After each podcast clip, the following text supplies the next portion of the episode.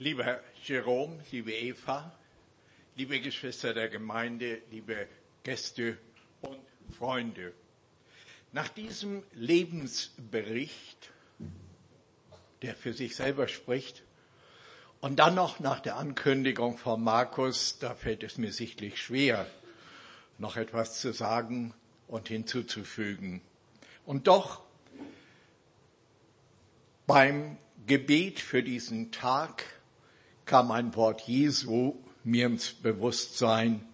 Und das möchte ich euch lesen und uns allen lesen und daran teilhaben lassen, was der Herr seiner Gemeinde uns zu sagen hat.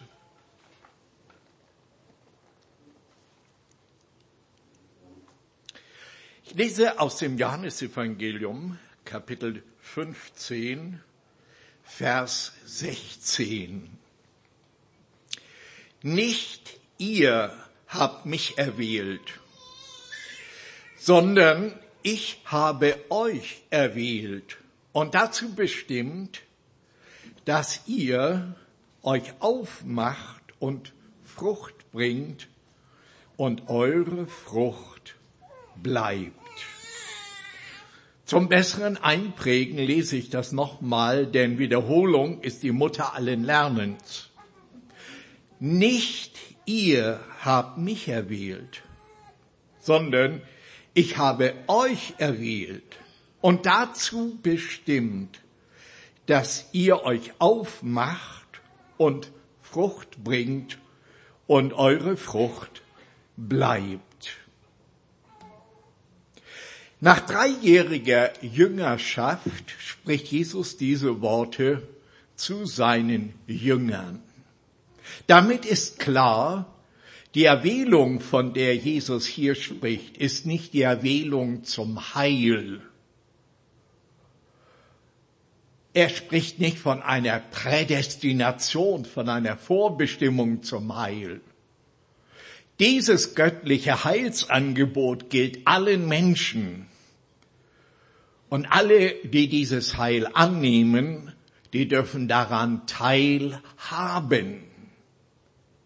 Er spricht von einer weitergehenden Berufung in den Kreis der Jünger hinein. Wir haben in den Evangelien die einzelnen Zeugnisse, wie Jesus Einzelne beruft. Wir haben den Hinweis, dass ein größerer Kreis ihm folgte, siebzig, aus denen er dann zwölf auserwählt. Nach einer Gebetsnacht berichtet Markus, dass er die zu sich rief, die er bei sich haben wollte. Und dass er diese beauftragte, den Dienst zu tun, den er durch sein Heilswirken jetzt gerne allen Menschen zuteil werden lassen möchte. In der dreijährigen Zeit des Lebens mit Jesus hat er sie wiederholt darauf hingewiesen, dass sie nicht nur bei einem kurzfristigen Event dabei sind, sondern dass es weiterreichende Folgen hat. Und hier spricht er zu denen, die er beruft. Nicht ihr habt mich erwählt, sondern euch habe ich erwählt. Ich habe eine Lektion für mein Leben gelernt. Mit sechzehn Jahren durfte ich mich bekehren. Früher habe ich immer gesagt, da habe ich mich bekehrt. Mittlerweile sage ich, da durfte ich mich bekehren, weil immer auch ein Stück vorlaufender Gnade dazugehört. Aber hier geht es jetzt um diese Berufung zu einem Dienst im Auftrag Jesu. Danke, Jerome, dass du das so deutlich hier hast werden lassen. Und es trägt dazu bei, dass wir diesen Dienst in Demut tun können. Nicht ihr habt mich erwählt. Lieber Gott, du kannst ganz froh sein, dass du so Leute hast wie Ich und wir. Wenn uns schon keiner lobt, dann machen wir das selber. Das ist die sicherste Voraussetzung zum Scheitern, auch im Dienst für Jesus, wenn wir das gründen auf uns selber, was wir sind, was wir haben, was wir geworden sind. Nein, das tiefe Bewusstsein, dass er uns erwählt hat, das hält demütig. Jerome, du bist mir ein geistlicher Bruder. Meine Mutter hat ebenso gebetet. Sie hatte bereits ein Kind verloren. Sie war achtzehn, als ich geboren wurde. Ich wurde schwer krank. Kein Arzt. Und sie bat, Herr, wenn du das Kind erhältst, soll es deins sein. Sie hat mir nie ein Wort gesagt. Sie hat gebetet. Und als ich Jesus annahm, sagte sie, danke Herr. Jerome, als ich dann mit zwanzig zu meiner Mutter kam und sagte, Gott hat mich berufen, ich werde kein Ingenieur, ich war der erste von Geschwistern einer Flüchtlings- und Arbeiterfamilie, die Not hatte, durchs Leben zu kommen. Und alles rechnete damit, dass ich da zur Versorgung beitragen würde. Ich werde kein Ingenieur, ich will Jesus dienen. Da sagte sie, das weiß ich schon, zwanzig Jahre. Da wurde mir so deutlich, meine Berufung habe ich mir nicht selber irgendwo gepflückt, nicht irgendwo erworben und auch du nicht. Durch deine Wurzeln, für die du dankbar sein darfst. Nicht durch Tradition, nicht durch Studium. Es ist diese Erwählung Jesu und dieses Hinzurufen. Jerome, bleib in dieser demütigen Abhängigkeit. Bleibt weiter zu wissen, er hat gerufen. Dann wirst du in der Lage sein, auch hinzugehen, um Frucht zu bringen. Dann werdet ihr in der Lage sein, auch den größten Schwierigkeiten zu begegnen. Ich darf euch in dieser Stunde raten, ich habe in meinem Dienst auch ganz, ganz dunkle Stunden durchlebt. Zwei lebensbedrohende Krankheiten durchlebt, anderes mehr. Und wisst ihr, da habe ich ganz unfromm gebetet, Herr, du hast mich berufen, jetzt sieh zu, wie du mich durchbringst. Das ist gar nicht so liturgisch. Das ist gar nicht so salbungsvoll, sondern das ist im Bewusstsein, er hat mich gerufen. Nicht ihr habt ihn erwählt. Er hat euch erwählt und auch die bisherigen Wege bis heute sind eine einzige Bestätigung dafür, dass das so ist und so wird es auch bleiben. Jesus ruft uns zu sich, damit wir in Gemeinschaft mit ihm bleiben. Dieses Wort ist ja eingebettet in die Bildrede vom Weinstock und den Reben. Nicht die Rebe ist zum Weinstock gekommen, sondern die Rebe ist aus dem Weinstock erwachsen. Nichts ist deutlicher als das. Und darum kann ein Dienst, eine Berufung nur fruchtbar werden in der unbedingten Nähe und Gemeinschaft mit Jesus. Und es hat mich gefreut, dass du das sehr klar und deutlich zum Ausdruck gebracht hast, dass dir das bewusst ist. Er ruft uns zu sich, aber er sendet uns auch von sich und für sich, damit ihr hingeht. Jesus hat seinen Jüngern ja, ehe er zu seinem Vater im Himmel zurückkehrte, den Auftrag gegeben, geht hin in alle Welt. Du hast die halbe Welt schon ein paar Mal umrundet, zwischen Sri Lanka und Deutschland hin und her, da habe ich gedacht, der hat schon wesentlich mehr davon erfüllt. Nun geht ihr wieder zurück und ich bin sicher, er kommt noch ein paar Mal wieder her und auch wieder zurück. Dieses Hingehen ist Kennzeichen einer klaren Berufung.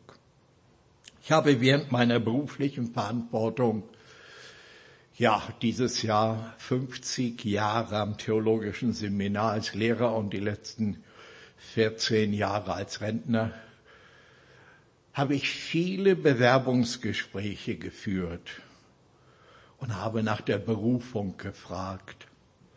Was wurden mir da oft für Geschichten erzählt? Hat mich gar nicht so interessiert, sondern ich habe danach gefragt, und was hast du jetzt schon praktisch getan?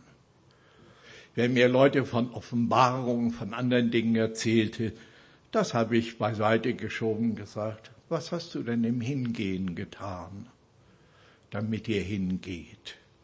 Und wenn mir Leute berichtet haben, ja, ich habe in der Sonntagsschule mitgearbeitet, ich habe den Gemeindehof gefegt, ich habe da mitgeholfen und da, und daraus ist etwas erwachsen, ich spüre, ich soll Jesus ganz dienen. Dann habe ich solchen Leuten gesagt, okay, ihr dürft kommen. Ich habe einen ganzen Teil Leute wieder nach Hause geschickt und gesagt, lerne dein Christsein und deine Berufung erst einmal im praktischen Leben zu bewähren. Dann darfst du wiederkommen. Jerome, du bist mit dieser Bewährung gekommen und hast dein Studium auf Berührer haben dürfen. Ich weiß, das ist oft trocken. Griechische Vokabeln sind nicht immer so inspirierend und die hebräischen Sachen auch nicht. Und äh, manches ist ja nun auch nicht so einfach. Deswegen ist es ja auch ein Studium. Aber mit einer klaren Berufung und mit der Unruhe, wann kann ich denn nun hingehen? Da kommt man durch. Der bekannte englische Baptistenprediger Spurgeon, der hat einmal so deutlich gesagt, hat ja auch eine Ausbildungsstätte an seiner Gemeinde errichtet und er hat ein gutes Prinzip. Einen Jagdhund, den man zur Jagd tragen muss, den sollte man zu Hause lassen. So ist das mit einer echten Berufung. Da ist eine Unruhe da und das ist, was Jesus hier anführt. Er ruft uns zu sich, aber er sendet auch und diese Sendung ist dann kein Zwang, sondern das ist Ausdruck dessen, was er hineingelegt hat, dass ihr hingeht. Das ist natürlich nicht nur etwas für Jerome und für seine Frau, das ist für uns alle. Schwimmen kann man nicht im Trockenkurs lernen und Christsein auch nicht in Büchern How to, wie man, sondern das muss man leben. Und erst recht auch eine Berufung. Geht hin. Und nun sagt Jesus, im Hingehen ist der Auftrag, Frucht zu bringen. Wie gesagt, er sagt diese Worte in der Bildrede. Ich bin der Weinstock, ihr seid die Reben. Ohne mich könnt ihr nichts tun. Diese Aussage ist in einer eigenartigen Spannung. Da ist Statik und Festigkeit an Jesus bleiben und da ist Dynamik im Hingehen. Und diese Spannung wird auch ein Leben lang im Dienst bleiben. Frucht bringen, das ist organisch, das hat mit Wachstum zu tun, Das sind tägliche, kleine, geheimnisvolle, tiefreichende Prozesse, die dazu führen, dass eine Ranke aus dem Weinstock, eine Rebe wächst und diese Rebe dann Blüten hervorbringt, befruchtet wird und daraus dann die Trauben als Frucht wachsen. Jerome, werdet nicht ungeduldig, wenn nicht gleich übermorgen die Erweckung in Sri Lanka losbricht. Werdet nicht ungeduldig, wenn all die Schritte, die die geistlichen Handbücher unserer Zeit anbieten, nicht gleich greifen. Frucht muss wachsen. Und wo du deinen Dienst in dieser Treue und Beständigkeit tust, da ist es ein geistliches Lebensprinzip, dieses Fruchtbringen. Es geht nicht um Erfolg haben. Es geht nicht um Karriere machen. Es geht nicht um all diese Merkmale, die in unserer Zeit hochgehalten werden, sondern es geht um diesen schlichten Ausdruck Frucht bringen. Nur in Verbindung mit dem Bleiben an Jesus, nur in Verbindung mit dem Hingehen und Tun. Und nun kommt noch ein letztes, und diese Frucht bleibt. Es geht nicht um Eintagsfliegen. Es geht auch nicht um eine große Blütenpracht, die schnell verwelkt. Es geht auch nicht um eine Fülle von Fruchtansätzen, sondern es geht darum, dass diese Frucht wächst, gesund ist und bleibt. Das ist, was er möchte für euren Dienst, denn er sagt weiter, dadurch wird der Vater geehrt. Nicht ihr, nicht du, Jerome. Wenn du feststellst, dass es auf deine Person sich zu konzentrieren beginnt, dann geh zu deinem Herrn und sag ihm, Herr, da haben einige was missverstanden. Dir soll die Ehre allein gebühren, dass der Vater geehrt wird. Und was könnte es Größeres geben, als wenn dein und euer Leben und euer Dienst dazu beiträgt, dass der Vater geehrt wird? Wenn dadurch sein Reich gebaut wird, wenn dadurch seine Gemeinde zubereitet wird zu dem, was Gott in seinem Herzen trägt.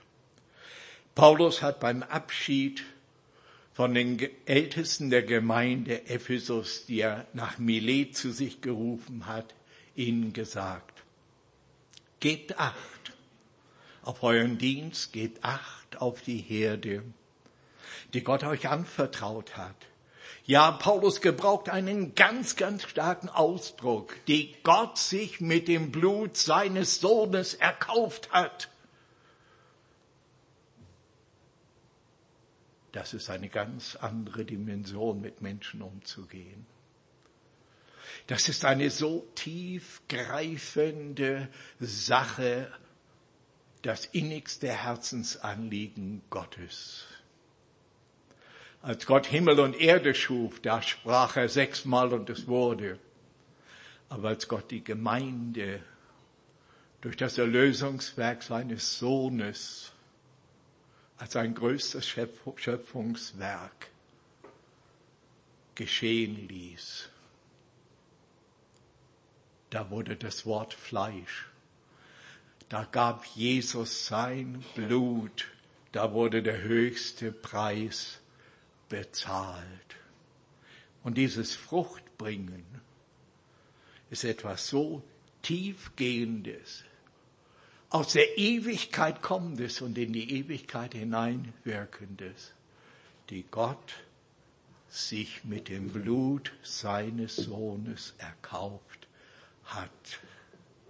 In diesem Sinne bete ich für euch, wünsche euch von ganzem Herzen dass sie als von Jesus Berufene mit ihm die innigste Gemeinschaft habt, dass ihr als von ihm Berufene hingeht in vielen praktischen Dingen und dass ihr den ganzen Prozess des Fruchtbringens an eurem eigenen Leben und durch euer Leben weiterhin erfahrt, damit unser Vater im Himmel geehrt wird. Weil das so ist, ist Gemeinde etwas Überzeitliches, etwas ganz anderes von allen Gruppierungen, die sich irgendwo auf dieser Erde sammeln. Ist Gemeinde ein Herzensanliegen Gottes. Und daran dürft ihr teilhaben. Ich liebe es zu wandern, ganz alleine, stundenlang. Und dabei habe ich eine Gewohnheit, manche schauen mich erstaunt an. Geprägt sind die vom denkenden Beten und vom betenden Denken. Und da sage ich Gott, was hast du dir eigentlich dabei gedacht, mich zu erwählen? Kann ich überhaupt nicht verstehen. Gibt doch so viele andere. Aber du hast es getan. Ich kann nur staunen. Ich kann nur anbeten. Herr, ich möchte das erfüllen. Ich möchte darin weitergehen. Und auf diesem Boden, Jerome, da reifen Pläne, die ausreifen können. Auf diesem Boden, da wachsen Früchte, die bleiben, und da wird Gott geehrt. Nimm dir Zeit für dich, nimm dir Zeit für Gott, nimm dir Zeit für deine Familie, nimm dir Zeit für die Menschen, die dir anvertraut sind. Und dann wirst du erleben, Frucht wird wachsen, Frucht wird bleiben. Und was kann es Schöneres geben als das? Gott segne euch und wir, die wir heute daran teilhaben, wir wollen das betend mittragen.